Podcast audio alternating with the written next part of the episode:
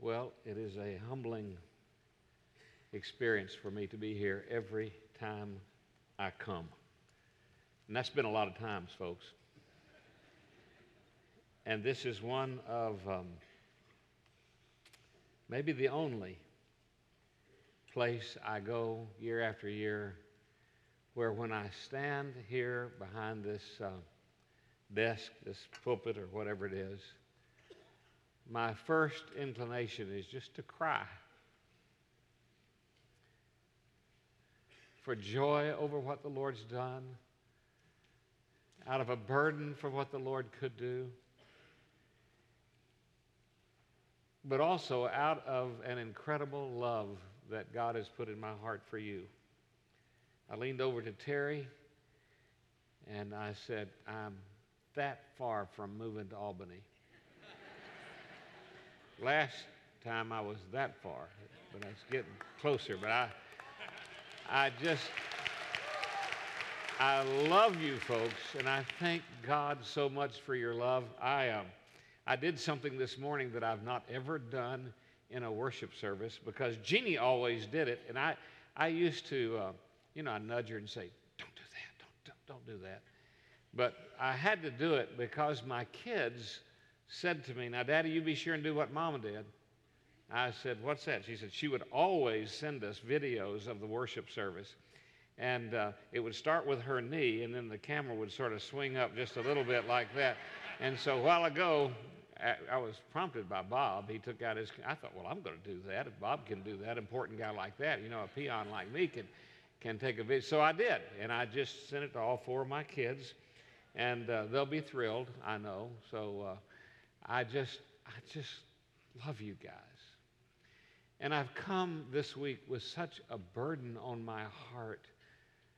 And I know you share the burden. I've followed you, I, I mean, I always do, week after week after week. And I'm so aware of what God is doing in our midst, and I'm so grateful, Michael, Terry, church family, for the privilege of just being here to, to sit at the table with you.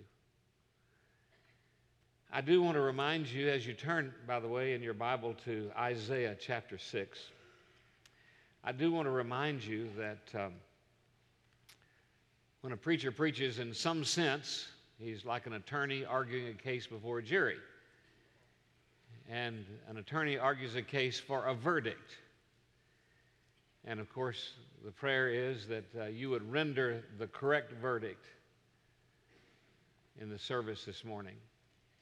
And I remind you that um, unlike most court cases where everything concludes when the judge says, All right, we need to hear the verdict, we'll have an invitation time, and that's God's way of encouraging you to render a verdict. But I would encourage you also to remember that this altar is always open. God's arms are always open, and as God speaks to your heart, should He at any point in this service, I think you are keenly aware that this altar is a warm and friendly place where God's love abounds, and you could not hear it better than the choir has already sung it. And that is that the Lord is eager as well as mighty to save. So, whatever it is in your life that um, needs changing, He can do that. He sure can by His grace and through His mercy and with His power. So I would encourage you to remember that. I, um, I want to ask you a question this morning. The question is the title for the message. What is the explanation for your life? Now, I want to reach beyond, well, my mama was, my daddy was, my forebears were, and we lived here. What is the explanation for what's going on in your life right now? What's the explanation for what you say? What's the explanation for what you do? What's the explanation for how you behave when you're in a corporate meeting like this? And what's the explanation for why you do what you do when no one is around? Oh, but God. And yet you still do it. What's the explanation for your life? If you look through the Bible, you will discover that um, men and women of God are pretty quick to give you some word explaining their lives. The Apostle Paul, on more than one occasion, shared his personal testimony and then ends up saying, I am what I am by the grace of God. That is the, that is the explanation for my life. But what is the explanation for your life? Is it, is it true of you what other people say about you? Is it true of you that what you desire to be is what you really are? Or would you say, I'm assuming that because I want to be that way is just about as good before God as being that way, so we'll leave it at that? What is the explanation for your life? When you come to Isaiah chapter 6, and this generally is a passage of Scripture that is read and, um, and preached about in mission conferences, you know.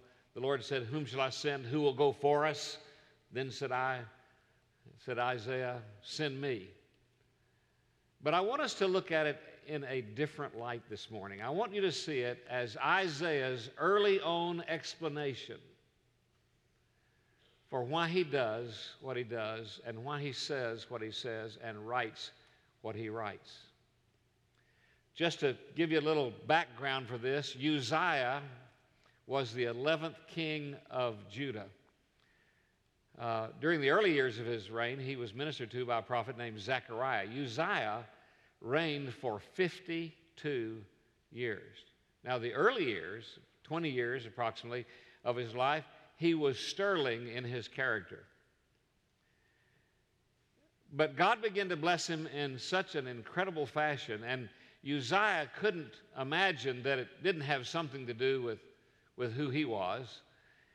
And on an occasion, just forgetting the command of God, Uzziah went right directly into the temple, and God struck him with leprosy, which never left him for 32 years. God is, he does not equivocate when it comes to his commands. And Uzziah, as a mere man, was not supposed to be there. That was a designated assignment, and he was not to be there, even the king of Judah. And so he, God struck him with leprosy. Uzziah went into hiding. He hid in the, the, uh, the palace compound. His son Jotham, who was a pretty remarkable person, became uh, the surrogate king and uh, for 32 years until Uzziah died. Coming into his life after Zechariah was Isaiah. Isaiah was a, a prophet, he was a writer, he was a reformer. I don't think you will find in the Old Testament a more clear and passionate herald of the Lord Jesus Christ. I mean, you don't have to get to the next, but to the next chapter, verse 14 of chapter 7, uh, where Isaiah is writing, Behold, a virgin shall conceive and bear a son and call his name Emmanuel. And so Isaiah himself is a pretty incredible person. He lived through uh, uh, three kings, by the way, not only Uzziah with Jotham, but also wicked King Ahaz and then his righteous for the most part until the last of his life. There's the story again Hezekiah. And so, in a little clip, a little synopsis of what happened in his life, Isaiah writes these words. Now, in the year of King Uzziah's death, here's what happened to me, he says. I saw the Lord sitting on a throne, lofty and exalted, with the train of his robe filling the temple. Seraphim stood above him. What an, what an incredible vision. Each having six wings. With two he covered his face, with two he covered his feet, with two he flew. And one would call out to the other, saying, Holy, holy, holy is the Lord of hosts. The whole earth is full of his glory. And the foundations of the threshold trembled at the voice of him who called out while the temple was filling with smoke And overcome by this, Isaiah's first response is not to say, you know, I must be special. I mean, I don't know anybody who's had a vision like this. This is pretty, pretty amazing. Isaiah falls before God and says, Woe is me. I'm ruined. This is the end. Why? Because I'm a man of unclean lips. Now, you have to understand that that was a way of talking about the wickedness of a man's heart. Jesus himself said, Out of the abundance of a man's heart, he speaks. What we say reveals who we are. And so Isaiah is saying, I'm a man of unclean lips. I live among people just like me, also people of unclean lips. My eyes have seen the King, the Lord of hosts. Then one of the seraphim flew to me, he said, with a burning coal in his hand. It came off of the altar, which he had taken from the altar with tongs. You see, the earthly temple and the tabernacle before it is just a finite representation of heaven. And so he says he took this coal off of the altar with tongs and he touched my mouth with it and said, Behold, this has touched your lips. Your iniquity, your sin is taken away. Your sin is forgiven. I would imagine there are people here this morning who would just give anything to have their iniquity taken away, to have their sin forgiven. Well, this is a picture of the fact that our Lord gave everything and has made it possible for your iniquity to be, to be taken away, your, your sin to be forgiven. Some of you have given up on the possibility that that could take place. But here is a sobering reminder it can happen. It can happen here this morning.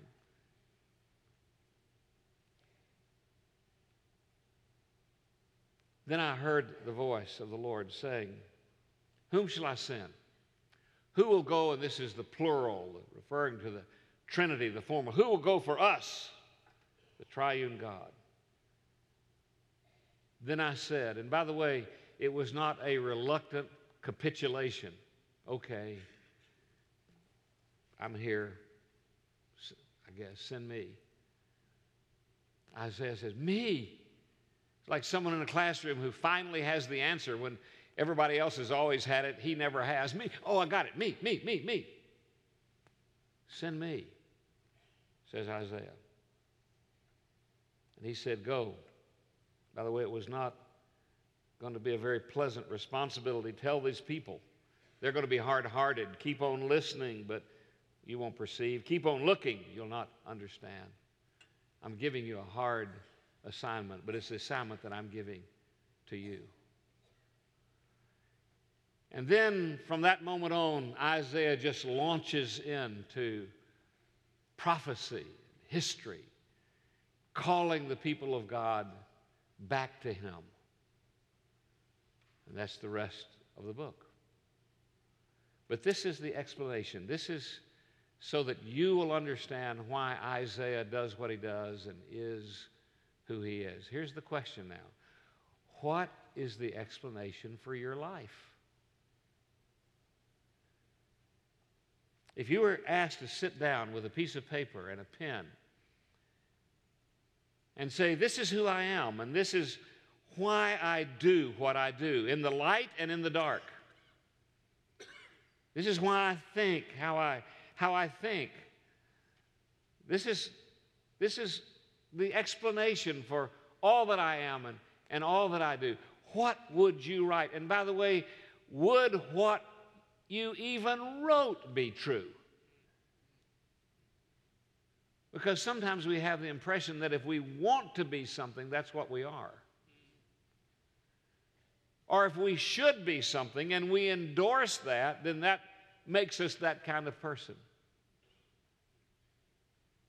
But if you had to write it out, what would be the explanation for your life? What do your friends say is your life's explanation. Oh, he does that because. She, she, she's that way because, well, you need to know that's, uh, this is how you can explain her life. Uh, here's how she grew up. Here's what, here's what she did. Here's what he did. And, and these are the parents he had. So you really can't expect much different from them. Uh, or, oh, oh, I saw him uh, someplace. He didn't know that I, I was seeing him. And I, yeah, this, this explains, this explains it. This explains everything. What is your life's explanation? Isaiah is saying, This is mine. Now, what is yours? That's the question I want to ask this morning. I, um, you know, as a pastor, had to do what your pastor has had to do on many, many occasions. You know, people say, Why did she do that? Why did he do that? I, uh, I have preached at mission commissioning services for over, well over a thousand, maybe thousands of outbound missionaries. And I can see it. I can see daddies sitting back there and saying, I can't understand this. Why is he doing that? Why is he doing that? I mean, I sent him to school, I paid for his education, I expected him to come back home and bale hay with me, or work in the shop with me, or make something of himself. And now he's going to the ends of the earth. Why, why is he doing that? I, I was speaking last uh, Wednesday to a couple thousand college students, maybe there were that many in the room, I'm not quite sure, but um, and I was challenging them to, uh, to do something that was contrary to what the thinking would be, and that is to, to live for God and to offer themselves. But I could hear, even as I was saying that, in the back of my mind, I thought, this is going to surprise a lot of parents who say, What? Not only is it costing me for this semester, but he's wanting me to pay more money so he can go play in India during the summer? How do you figure that out? What's the explanation? So, so let me just ask you some questions. Would the explanation for your life begin with something like this? I have had a life changing encounter with the Holy God. Is that where you begin? Really? Now, come on. Would your friends say that about you? Or even if they did, would it be true about you? Could you really say this morning, I have met God and it has radically altered my life? Now, the question is not, do you know about God? The question is not, do you know the gospel story, how Jesus died on the cross? You, that's not the question. The question is not, do you have good church friends and go to church and behave well enough to keep people off your back? That is not the question. The question is have you had a life changing encounter with God? That's where it begins. I would say, if not, by the way, this is, this is a good time to begin. This is what Isaiah he said. He said, uh, Uzziah, by the way, Uzziah might have been Isaiah's cousin. Uh, Isaiah's daddy's name was Amos, not Amos, but Amoz. And there is some possibility that, that there was a relationship there which gave Isaiah even more direct uh, uh, encounter with the king than you would normally expect. But this was a, this was a moment. Uzziah died, and Isaiah said, During that year, something happened to me. I saw God. I met God. And by the way, if you, if you take the first four verses, uh, not to mention the entire passage that I read, but if you take the first four verses, it's pretty well, it, it pretty well includes everything that, that a person who sees God, you know, there's this conscious of God's sovereignty, this incredible conviction I am a sinner. There is the sacrifice by which he is cleansed, and then there's a call to change his life, to serve God. It's, it's, it's all there. But the bottom line is this meeting God changes your life. Now, you can know about God and not be changed, but you can't meet him and not be changed. Several of you, I've been sort of amazed, and, and, and this is why I'm going to tell this story. Several of you have come to me and said, I know your, your grandson. Now, you know, I begin to wonder which. I have 12 grandsons and 13 granddaughters, and so that could mean a lot of grandkids, you know. I've got great grandkids now. I know you're looking at me and say, I can't believe it. He's just barely out of his teen years, and he's. I can't believe it either, you know. Uh, it's, it's repayment. You know, diaper spelled backwards is repaid, and that's it's just you, you, you get it back. One of the last things Jeannie said was, be sure to send out birthday cards and gifts to all of the grandkids. And then she, by memory, gave me all 25 names and their birth dates. Put them, maybe, maybe put them on a list and said, Don't forget, I've forgotten one. But I made it up pretty quickly. In fact, last week I sent three cards. I mean, I just wish they'd quit having kids.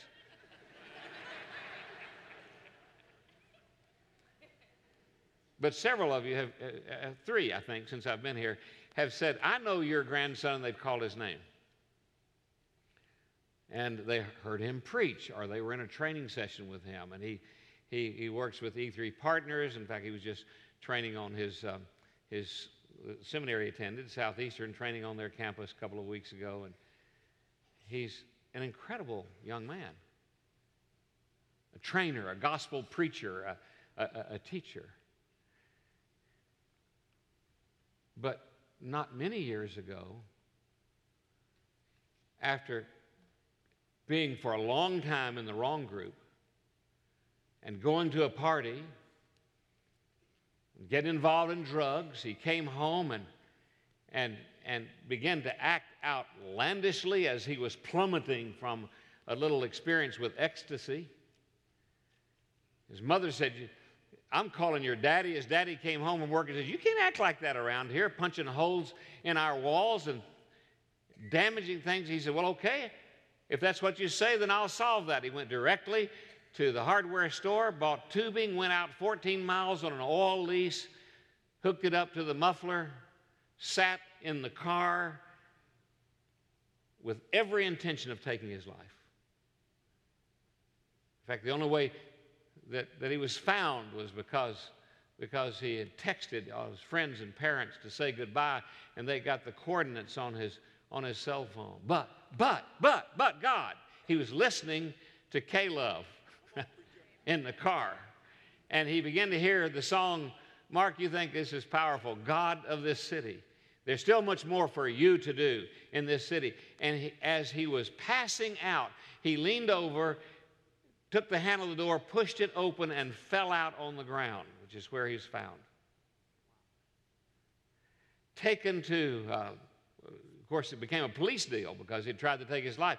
Taken to a, a, uh, hospital and then for a month, he was in this, this rehab center, and I, I knew the rehab center. I'd visited kids there, and I knew this was, this was not good. But God stuck a Baptist Sunday school teacher in that rehab center as his counselor who said, Young man, what you really need is to get saved and start reading the Bible. And within a month, he did both of those things. God radically changed his life. So don't tell me that God can't do it. Don't tell Isaiah. The point is, some of you all are secretly addicted. Some of you, if you, if you thought everybody else knew what God knew, some of you, you know, your, your heart leaps up in your throat when your wife would walk in the room if she saw what you were looking at on the, on the internet. God already did. and God can change you. So, would your explanation be I've met God? I've had a radical encounter with the Holy God, and He has changed my life. That ought to be your explanation. That ought to be where you start that ought to trump every other influence in your life. I mean, how could God not be bigger to you than this experience or that experience or this parentage or that lineage or this school or that school? All of those are important, but is the explanation for your life truly, I have experienced a life changing encounter with God? Let's add something to that. Let's add this phrase, and this has brought me to a place of surrender to the Lordship of Christ. Do people say that about you? I'll tell you. He, she. don't know of anyone else in my life knows Christ and surrenders to Him. Surrender. Now, choir, there's a difference between knowing a lot about Christ and living in surrender to Him, bowing before His Lordship. You see, it, it, let me just tell you this. If you are surrendered to Christ, students, if you're surrendered to Christ, there's going to be two things about your life that will be, be very obvious to you and obvious to others. You can't hide it from anybody else. First of all, you will be listening to the Lord. You just keep reading the scripture. And, and he said, after he cleansed me, he says, Your, your, your iniquity is, is taken away, your sin is forgiven. And then he said, he's, What is Isaiah doing? He's listening to Christ. You won't be just reading that to get through your Bible class at, at church or at your school. If you go to a Christian school or mom and dad, you won't be doing this dutifully, just, okay, the day is, you know, I've got to read my, you know, this and got to read that to make sure that I have done that. You, listen, I am madly in love with Jeannie. She's in the Lord. The best way for me to be with her is to be in the Lord. But I long for her voice. Somebody said the other day, I bet those hotel rooms are lonely. I said, No, lonely is going home and not hearing. Is that you, sweetie? I long to hear her voice. My gracious, shouldn't I sit eagerly at the feet of God and long to hear his voice? How do you do that? the plans of God are revealed to the man or woman of God by the Spirit of God through the Word of God. That's just bottom line. You want to hear Him? This is His Word. You'll be listening to God, but more than that, here, he was not just listening to God. This is the picture of surrender. He was leaning toward the Lord.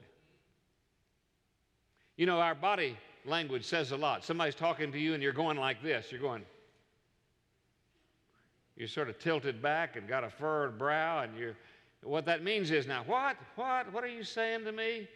But I want to tell you, when you love somebody and you trust somebody, you are leaning toward them almost with a smile on your face. And that's what the language, even the language of this passage of Scripture has. Isaiah said, Me, me, I'm ready. You can hardly wait for God to finish. Whom shall I send? Who will go? Me, me, me, me. Let me do that for you. No, no, no, let, let me do that for you. listening to the Lord, leaning toward the Lord. I, I remember talking to a group of pastors in Bulawayo, Zimbabwe one time, and I was telling them I'd gone down to a place called Gwanda, and that out of Gwanda there was a, there was a gold mining camp, and that I'd walked around and it led several people to the Lord just talking to them, and that we had an old church that had been planted down there, and that nobody would go down there and be a pastor. And the pastors looked at me and said, Mfundis, no, we can't go down. Too much fighting down there. And they began to list the people who've been killed down there. Zimbabwe was in upheaval in those days. And I couldn't get one of those men to go. At the edge of that group was a young man, just barely out of his teens, named Sabalao. That means the killer, Madumba. Killer Madumba. Had a leg that was crippled because of polio. And he came, he came up to me and he said, Mfundis, he said, uh, he said, I'll go down there. He said, my bank has a position down there. I'll go down there and, and I, I, will go out those, it's about 15 kilometers, about seven or eight miles, and I, will I'll, I'll pastor th- those people. He said, now you've got to promise to get me a bicycle. That's all I want because my leg, he said, if I walk a long way, my leg will bother my leg. And I said, Sablau, if you'll go down there, I'll bring you a bike. Well, two or three weeks passed, and I thought about the bicycle, and I got one, and I put it in my combi, and I drove down there to, to, to Gwanda and, and uh, looked around, finally found Sablau, just as he said at the, at the bank. He said, Funis, where have you been? And I said, you know, getting you a bike. He said, I've been walking out there the last three weeks. He said, this is, this is so hard on me as I go out there on Saturday and come back, go back Sunday and come back. But we have many people waiting baptism. I said, you, I said, just yesterday, a Salvation Army uh, missionary was killed. Another guy was shot off of the top of the bus. He said, oh, Fundas. He said, if God can stop the mouths of lions for Daniel, he can stop the bullets from the guns for Sablao. Thank you for this bicycle. Leaning. What can I do? How can I, how can I get, how, how can I know God more? What else do you have to share with me? A voracious appetite. So, so let's just ask this question. Now, let's just be honest here. Is that the explanation for your life? I mean, really, your, your, your parents see you stealing away just so you can spend time with God and prayer and in His Word. Do you see your parents saying, you know, let's, let's keep that off? I, I, I want to, let's just read the, I want to read the Bible right now. I need to spend some time in prayer.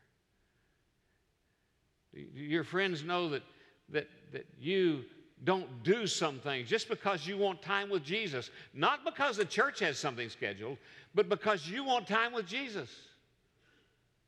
I mean, really, does that explain your life? Would, would anybody say that about you? Worse, would you say that about yourself? Oh, even worse, would God say this is the truth about you? You see, this, this is an opportunity for you to decide that's what I want. I'm not there, but by God's grace, that's where I want to be. I want to be described. I want the explanation of my life to be that I've had a life changing encounter with the living Lord. He has changed my life, and I have this voracious appetite for the Word because I want to hear Him because He is my Lord, and I, I am surrendered to Him. I'm not waiting to see what He might ask me to do. I'm not going to judge what he asked. I'm not going to, I, am not going to hold him, you know, look at him with a frown and say, now, what is your, ask? no, I'm, le- I just want to hear what it is. Let me just add one more clause to this. And then, as I said, this altar is open for us to say, I want that life changing experience. Or I know, and I know that I know Christ, but I want God to bring me to a place of absolute surrender. Absolute surrender. Add this to the list. I've had a life changing experience. It's brought me to a place of such surrender that I am eager to share Him with others. People say that about you.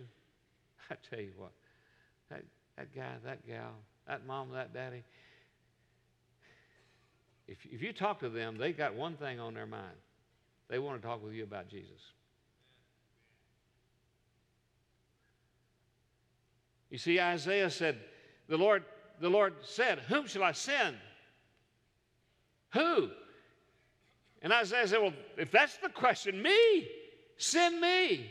I'm eager to do anything that you ask me. I'm especially eager to share. But, said the Lord, this is, this is going to be a place where you preach and they don't respond. It's not Sherwood Baptist Church. You're preaching to a bunch of fire hydrants, a bunch of stumps. They will not move. And the more you talk about God, the more indifferent they're going to become. This is going to be hard for you, Isaiah. Is it what you want, Lord? Yes, then I'll go. I want others to at least know. Did you know that sharing the gospel is not merely, listen, it is not merely that people would trust in Jesus as their Savior. And if you think it is, you're going to quit sharing because not everybody's going to trust in Jesus as their Savior. But I was bouncing down a mountainside with a missionary. I was just with this man day before yesterday. We had a retreat for African missionaries, and I was with this man, and I reminded him of what he said. I had preached my heart out on the top of a mountain in a village where the gospel had never been preached, and it's the only time I ever preached in a village in Africa, and nobody trusted in Jesus. And I am stone silent in the Land Rover as we're bashing down the side of this mountain. He said, I know what you're thinking. I said, Yeah, it must be really disappointing when you live over here and, and uh, you share the gospel and no one trusts Jesus. He said, Oh, oh, Brother Tom, you think what keeps me over here is people trusting Jesus? No, no. What keeps me here is obedience to God. I don't know how God uses the gospel. He might use tonight in their judgment. That's deep theology. But we just share because it's in us. And what's in us has got to come out of us. I, I chose this verse for a reason, and I'll, um, I'll just share this reason, and then we'll have a time for the jury to render the verdict. Either I need that, or yes, Christ has changed my life. I can't believe that I have not absolutely surrendered to his lordship. And if that, I cannot imagine why I have not been sharing the gospel with other people. In uh, 1962, 54 years ago, this past July, I was on my way to um, the university. I just graduated from high school, all of 18 years. I was on my way to the university to set the world on fire. I was going to enroll, I was going to pre med student there at the, at the university, really excited about it. And um, I was, they asked me to help out at a little church down in south central Arkansas, El Dorado. And I can still smell the oil refineries right now in El Dorado. It smells like a skunk. And, uh, and, and, but, but I was this youth, youth pastor in a small church, and we had gone to camp. And I, I heard at that camp, you know, I'd taken the kids dutifully to camp and put up with them. And, but I'd heard this preacher say, you know, he didn't say it this way, but the plans of God are revealed to the man of God by the word of God through the Spirit of God. And, uh, and uh, so I, I, you know, I had that tucked way back in my brain. And so I scheduled a youth revival. And the preacher was preaching. I have no idea what he said, but it occurred to me I had never, listen, I had never asked God about what I was to do with my life. So they kept me in this little house across the street from the church. It, they were going to tear it down ultimately, but when they'd bought some property, this little house was sitting on it. So they, so they gave it to me. So here I was, 18 years of age, living by myself in this house. I mean, I didn't wash dishes. I just put them in the refrigerator. You know, I just keep stuff in for to take them back out. You know, you know it's, it, I was just, you know. But I remember going across that night, across the street, and walking to that house, and it occurred to me, I haven't asked God. And I remember kneeling down I have it vividly in my mind by the bed. I didn't just throw the Bible open and jam my finger down, you know. I was already reading in Isaiah. And I opened it up to where I was reading. And I said, God, if, if, it's, if you want something different, just tell me. And I came to this passage. And without any equivocation, no argument, I knew. Listen, God knows how to talk to you. Don't you worry about that. He knows how to get your attention.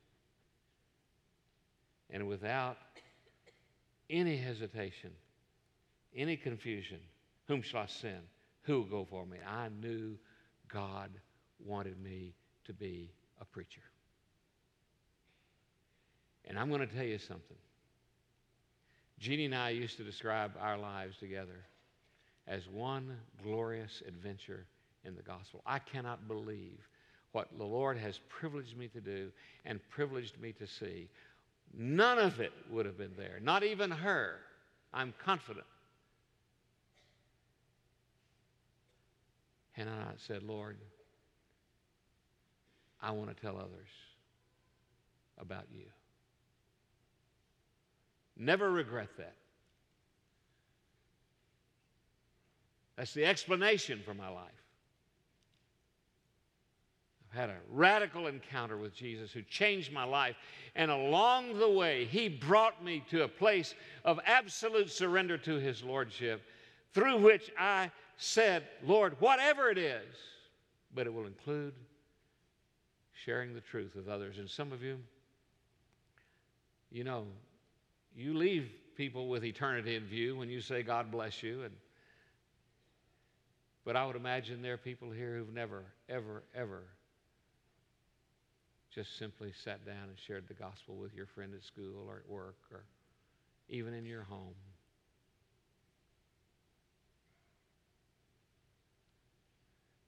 So, what's the explanation for your life?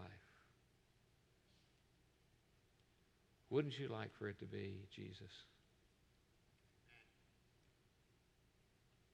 people call your name, wouldn't you like for their first thought to be Jesus? When you're laid to rest one day, wouldn't you like family and friends to say, you know, this man, this woman made me want to love Jesus? How do you explain your life? Wouldn't you like for it to be the grace of God and the life of Christ? Would you just bow your head for a moment?